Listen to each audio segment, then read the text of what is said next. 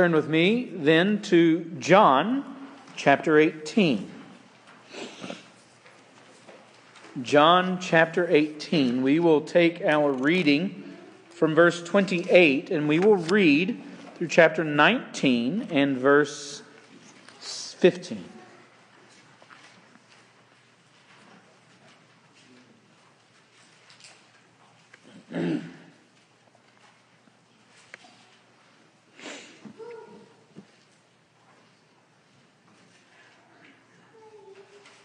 Then they led Jesus from Caiaphas into the praetorium. And it was early. And they themselves did not enter into the praetorium so that they would not be defiled, but might eat the Passover. Therefore, Pilate went out to them and said, What accusation do you bring against this man? They answered and said to him, If this man were not an evildoer, we would not have delivered him to you. So Pilate said to them, Take him yourselves and judge him according to your law. The Jews said to him, We are not permitted to put anyone to death. To fulfill the word of Jesus, which he spoke, signifying what kind of death he was about to die. Therefore, Pilate entered again into the praetorium and summoned Jesus and said to him, Are you the king of the Jews? Jesus answered, Are you saying this on your own initiative? Or did others tell you about me? Pilate answered, I am not a Jew, am I? Your own nation and the chief priests delivered you to me. What have you done? Jesus answered, my kingdom is not of this world. If my kingdom were of this world, then my servants would be fighting, so that I would not be handed over to the Jews. But as it is, my kingdom is not of this realm. Therefore, Pilate said to him, So you are a king? Jesus answered, You say that I am a king. For this I have been born, and for this I have come into the world to testify to the truth. Everyone who is of the truth hears my voice. Pilate said to him, What is truth? And when he had said this, he went out again to the Jews and said to them, I find no guilt in him, but you have a custom that I release someone for you at the Passover. Do you wish then that I release for you the king of the Jews? So they cried out again, saying, Not this man, but Barabbas. Now, Barabbas was a robber.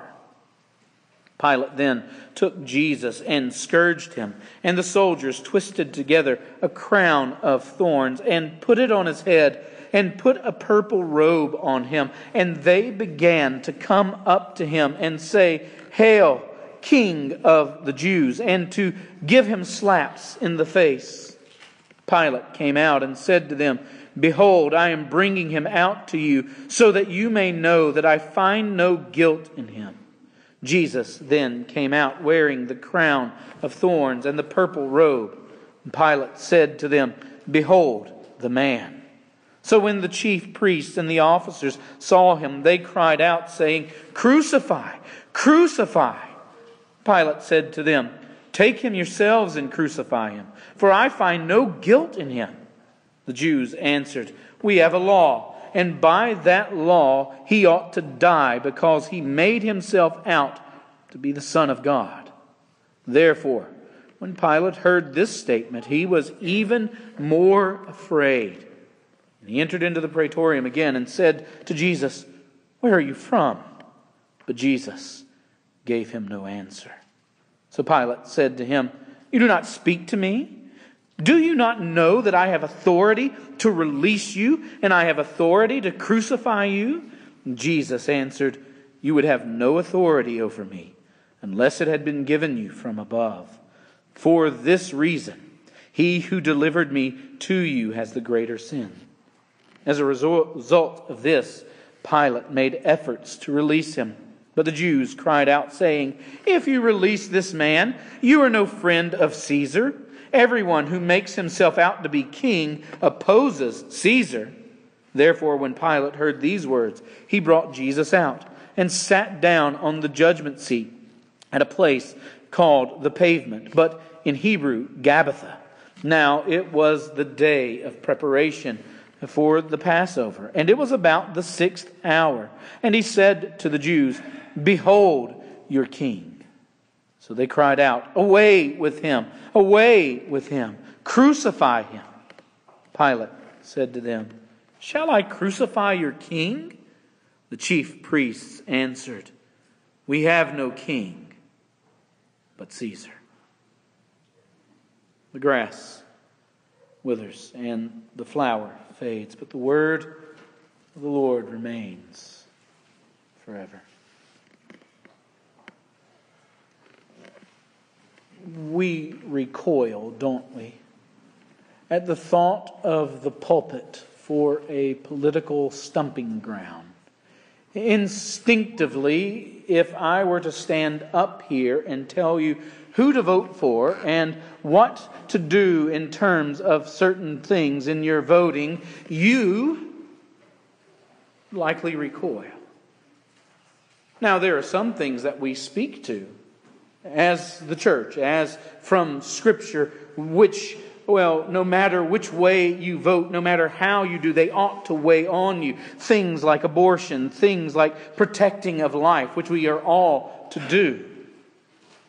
Those sorts of things we, we speak to because the Bible speaks to them. But, and we speak to stewardship, right? We speak to, to taking care of God's creation. But, but we, if I were to stand up here and tell you one week that the EPA ought to do this, this, and this, and we ought to rally behind it, you would recoil, wouldn't you?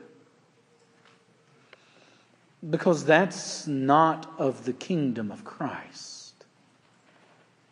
You see, we live in a strange place. No, I'm not talking about southeast Texas. It's strange enough, but we as Christians live in a strange place, don't we? We live in this world of tension, this place between the already and the not yet.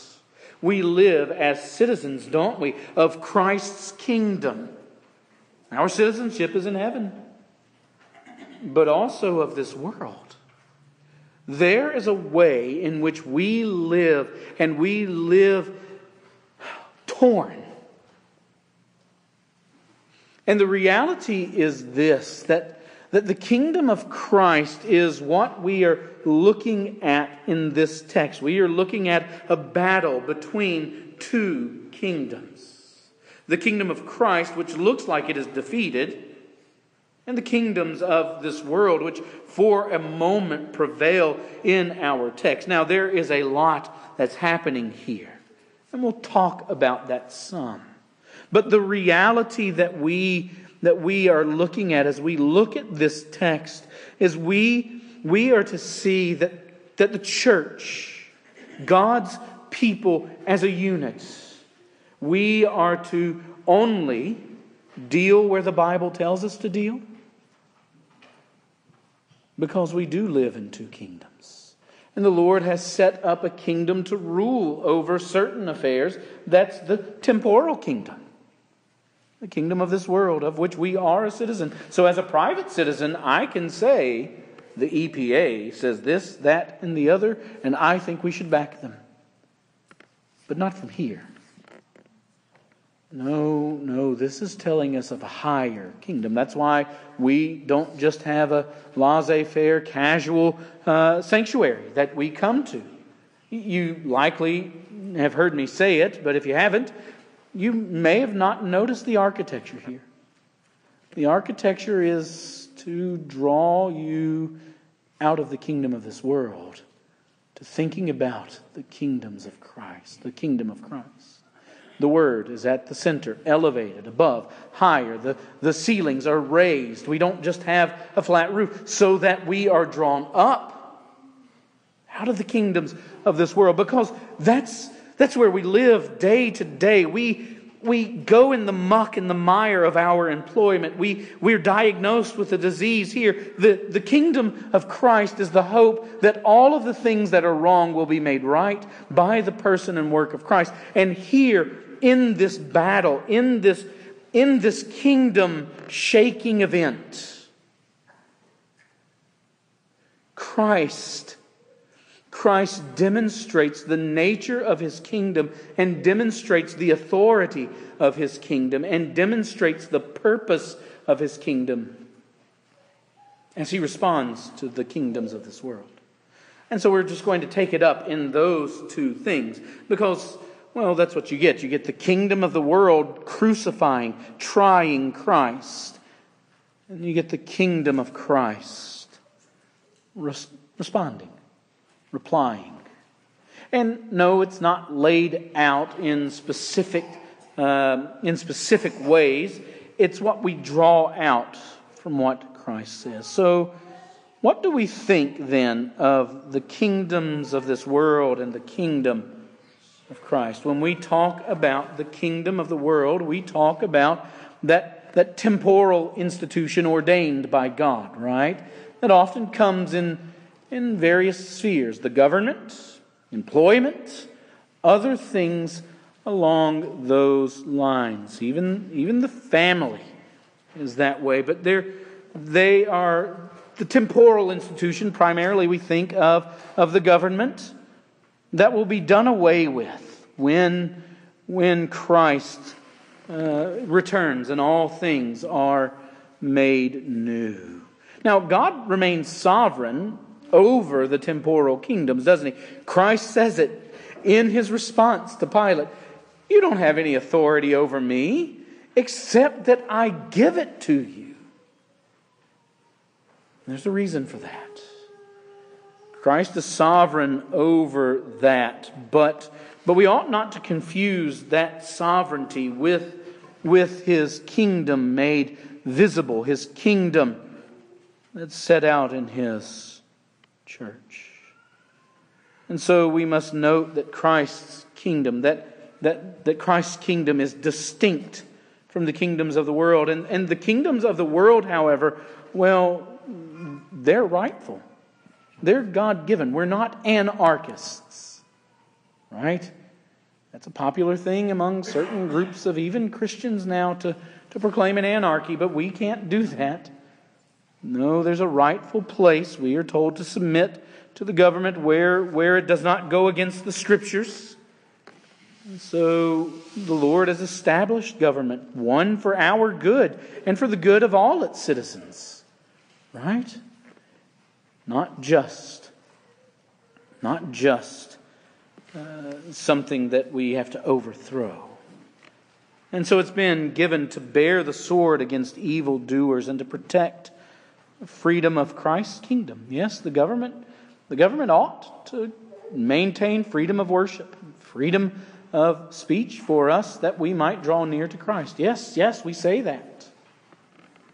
But as we look in the text, we're going to get a picture of the way the kingdoms of this world operate. And the first one we get is actually a perversion of the kingdom of Christ.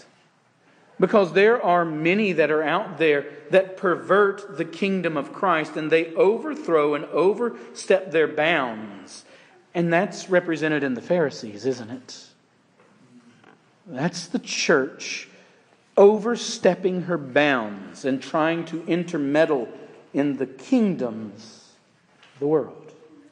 Trying to, by persuasion and force, to do what she wasn't given to do. What were they given to do? Well, they were given to follow the law, the ceremonial law. But what you see is the danger of legalism and where it leads, adding to God's law and calling that righteousness. It says, Then they led Jesus from Caiaphas, who actually is the high priest, he had been with Annas, to the praetorium. And it was early, and they themselves did not enter into the praetorium so that they would not be defiled. And so you have the trial that's already taken place. We touched on it some. A trial before an illegitimate kingdom. Right? Jesus was set to trial by them. He is taken into custody so that the church, as represented in its leaders, what did they do? They went after him with a Roman cohort and arrested him. And then, when Jesus answered, they struck him against God's law. But this is a church that's overstepping the bounds. It's an illegitimate kingdom. And so Jesus is on trial before a perversion of his very own kingdom. That's horrifying. That ought to cause us to come up and examine all that we do and everything that we do. Because if you read much in ecclesiology and polity. Good Presbyterian polity and ecclesiology says something like this All authority in the church is ministerial and declarative, not legislative. What does that mean? Here it is that we are only allowed to say and to do and to speak what the Scripture says for us to do and say and speak. How does that play out? Well, let's say that all of a sudden the session got a burr under her saddle about television. And we said to you all, you know what? You may not watch television or you will face the discipline of this church. What have we done? We've illegitimately made legislative decrees, haven't we? Now, we can warn you against certain things. You ought never to participate and watch and view pornography. You ought never to participate or watch or view things which are blasphemous to God or that enter into those things which ridicule, mock, that sit in the seat of the scoffer. We can say that to you. But we can't say to you with authority that you must not. Well, what's happened here is that these men have elevated their traditions, their own legislations about the law, trying to protect the law, and said that Jesus had broken it when he hadn't. He had only transgressed their traditions. And because of that, they have usurped the kingdom of Christ, and they have then perverted it it's a perversion of his kingdom. It's a, it's a variation of the kingdoms of this world in religious garb. And that's one of the most dangerous there is. I wish I had written it down. I wish I had thought of it before now. But it's a C.S. Lewis quote, and so I'm going to butcher it. You go Google it, it's out there. C.S. Lewis said that the most dangerous, the most dangerous authority is one set over them for moral influence. So that, so that when someone wants to do something because they say it's morally right, if they strike you, as they did Jesus, if they seek your death, as they did Christ wrongly, well, they think they're doing it with holiness and uprightness. Now, that is a total butchering of that. But look it up. Because it's fantastically a representation of what's happening here. They have perverted God's kingdom and they have perverted the kingdom of Christ, conflating that which was spiritual and trying to turn it into that which is only temporal. You see, Christ came to give the substance to the types and shadows that they were supposed to be representing. And so, what had been built by the Pharisees was just that a perverted kingdom, a carefully crafted oligarchy of religious leaders who wanted not righteousness and peace and joy in the Holy Spirit, which you know Romans says is the kingdom of Christ. That's not what they were after. They were after prestige and power and their own little dominion. It's subtle, but the church can lose her mission and drift into places where she was never called to go. And so they want to be the civil kingdom and have control, but they're but perversions of Christ's kingdom. And in reality, they're found anywhere that would use Christ's name and Christ's true kingdom to advance worldly gain, to advance worldly power, to advance things of this earth. The prosperity gospel is a perversion of Christ's kingdom. The Church of Rome is a perversion of Christ's kingdom. You know what all happened in the name of Christ under their leadership, all of the things that they had done throughout history. And if you need reading, come see me. And so it is a perversion of Christ's kingdom when anyone steps up and says, In the name of Christ, I speak, and the government must act this way. Now, do not hear me saying this that, that citizens of the kingdoms of this world who are also Christians are not to be concerned with the laws of the land. This is Texas. They come for your guns. You're not going to let that happen, right? Well, we, we believe in holding on to those things, not, not at, at all costs, but we believe in holding on to them to the protection not just of ourselves, but the preserving of life of others. Now that's a that's a sixth commandment thing. And so we speak to that. We, as citizens of this United States and of Texas but also of citizens of the kingdom of heaven, have every right to say, as citizens, we will not tolerate the wholesale murder and slaughter of the unborn. And the church ought to say that. But we ever we we we lose our mission when we begin to push into things that Christ hasn't called us to. The church's primary mission is not the education of the world. Now, we can go forward and educate if it's with a gospel end. But our primary cause is not to educate the world. Now, we do, through the ministry of the deacons, through, through that mercy ministry, we have a care for the poor and needy because we are about soul and body. But our primary mission is not to eliminate poverty. Our primary mission is not, as much as it breaks our heart to see every hungry child fed. Oh, it should burden our hearts, but the church itself as the church in her officers, she is to be about the declaration of the gospel. Because you can be poor. You, you, can, be, you can be uneducated. You, you can be sick. You can be any number of things and still have everything in Christ. But if you don't have Jesus, you have nothing. And so the entire missing of the point by these Pharisees is, is on display for us.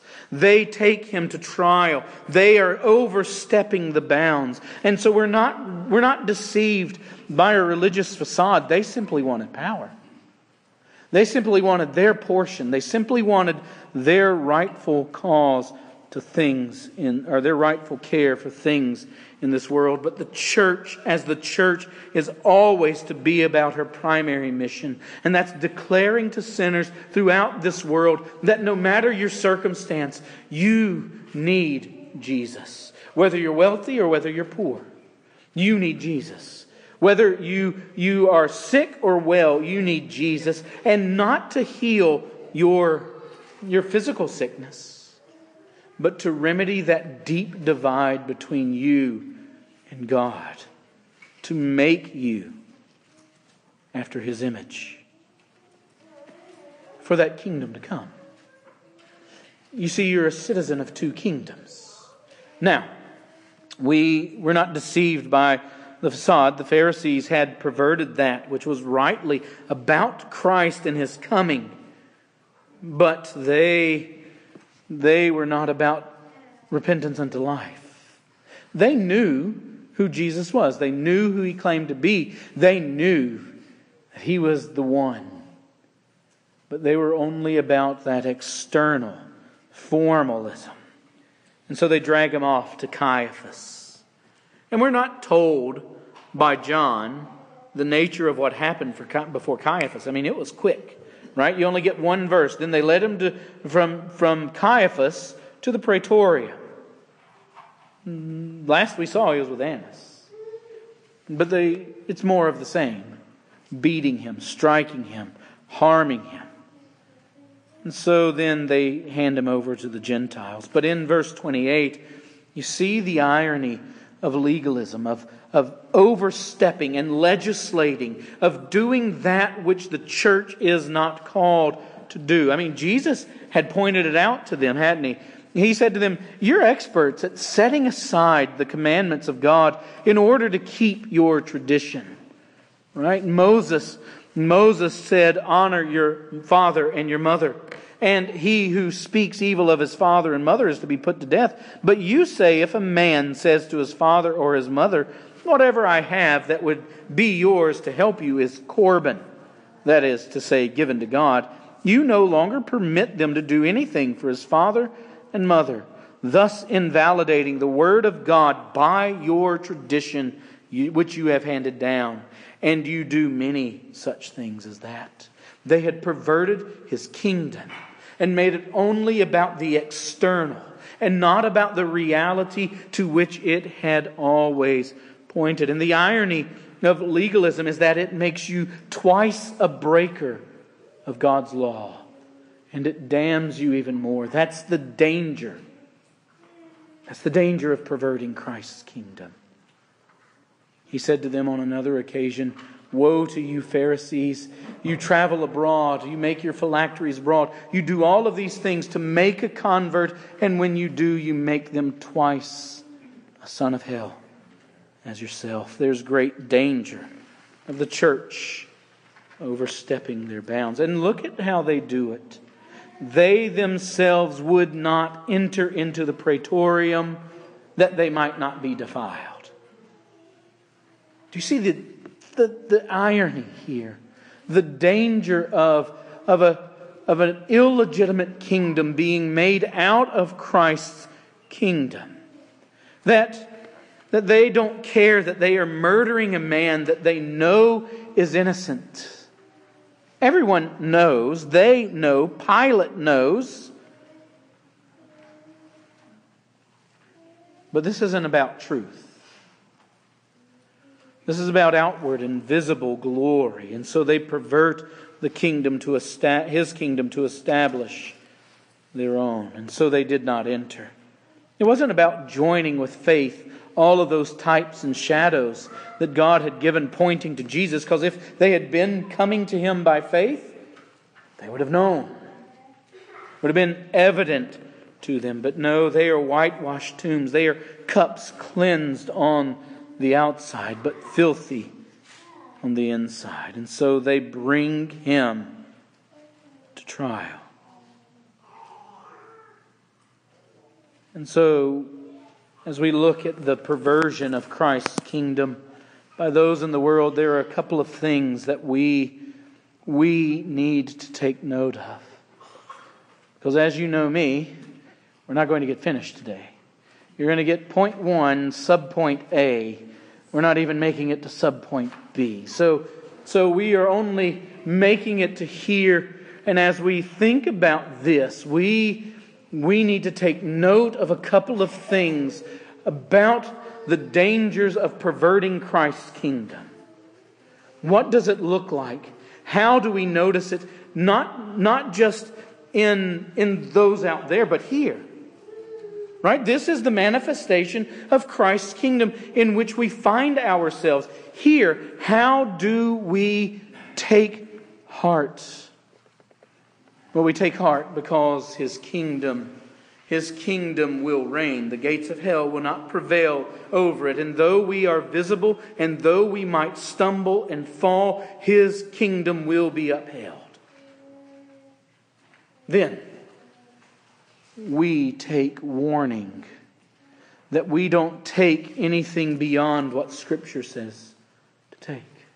The Bible must be our full and final authority so that it puts upon you an impetus. If I were to stand up here and declare the Word of God to you and I were to err, would you know it? Because if we're saying that the church goes forward only as she is faithful to the Word, would you know it? So, the impetus then for you is to not focus only on externals, but to find yourself here in the Word, digging in so that you might know what is true and might know what is false. Do you? Do you? Are you making it your daily portion? Are you feeding on the pasture that is here? Are you growing in grace as you learn from Him in His Word? Or are you completely casting off the great grace that's given to you to have the Bible in your language? We're not having service in Latin. This isn't only written in Latin, this is in your language. Don't, don't cast off that grace. As if the Word of God is what we say it is, it ought to thrill us every morning to wake up and hear from Him. There's an impetus on you. There's an impetus on the session. They are to be men of God, growing in grace, growing in the Word, growing as we believe the, the standards are our teaching, that we think they are full and accurate representations, to be growing and to check themselves and to check me and to come to you with the Word. So that if you're in sin and they come to you and they say, You're in sin and you don't think you are, well, now you have a stalemate. What's the decider? The Word. They are not to get outside of the Word, nor are you to live outside of the Word. You are to be here. And so then, we are to avoid the danger that comes with not being a people of the book. But further, we are to avoid the danger of focusing too much on worldly solutions. Right? We, we come here and we gather in this otherworldly setting. You don't believe this is otherworldly? Ask a lost person why you go to church. They have no idea. Ask ones who didn't grow up in church what goes on in the church. They have no idea. It's otherworldly. And so when we gather together, when we fellowship together, we are to be those who come together to encourage one another, as we've already heard, to fix our eyes on that kingdom. That kingdom which is, which is already and not yet that kingdom of which we are citizens, of which we are walking as strangers and aliens and pilgrims and exiles in this world. You see, a church that has lost its way is a church that's happy to be right here, right now, and they only want to gain power and influence for right here and right now. And so then we are exhorted as we look at these men who have perverted and made illegitimate the kingdom of Christ in their teaching, in their doing. We are to be exhorted and admonished to make sure that we are able to see it, able to spot it, able, able to call to account. If I err, I don't. But if I do, I'm kidding, I do. But if I err, come to me with the word. And if you err, I will do the same. Because to step outside of that is to step outside of the authority that we have, and to step outside of the greatest need that we have. Because here it is we learn, we hear, we see Christ. We'll talk about this more next week when we actually finish point one. Let's go to the Lord in prayer.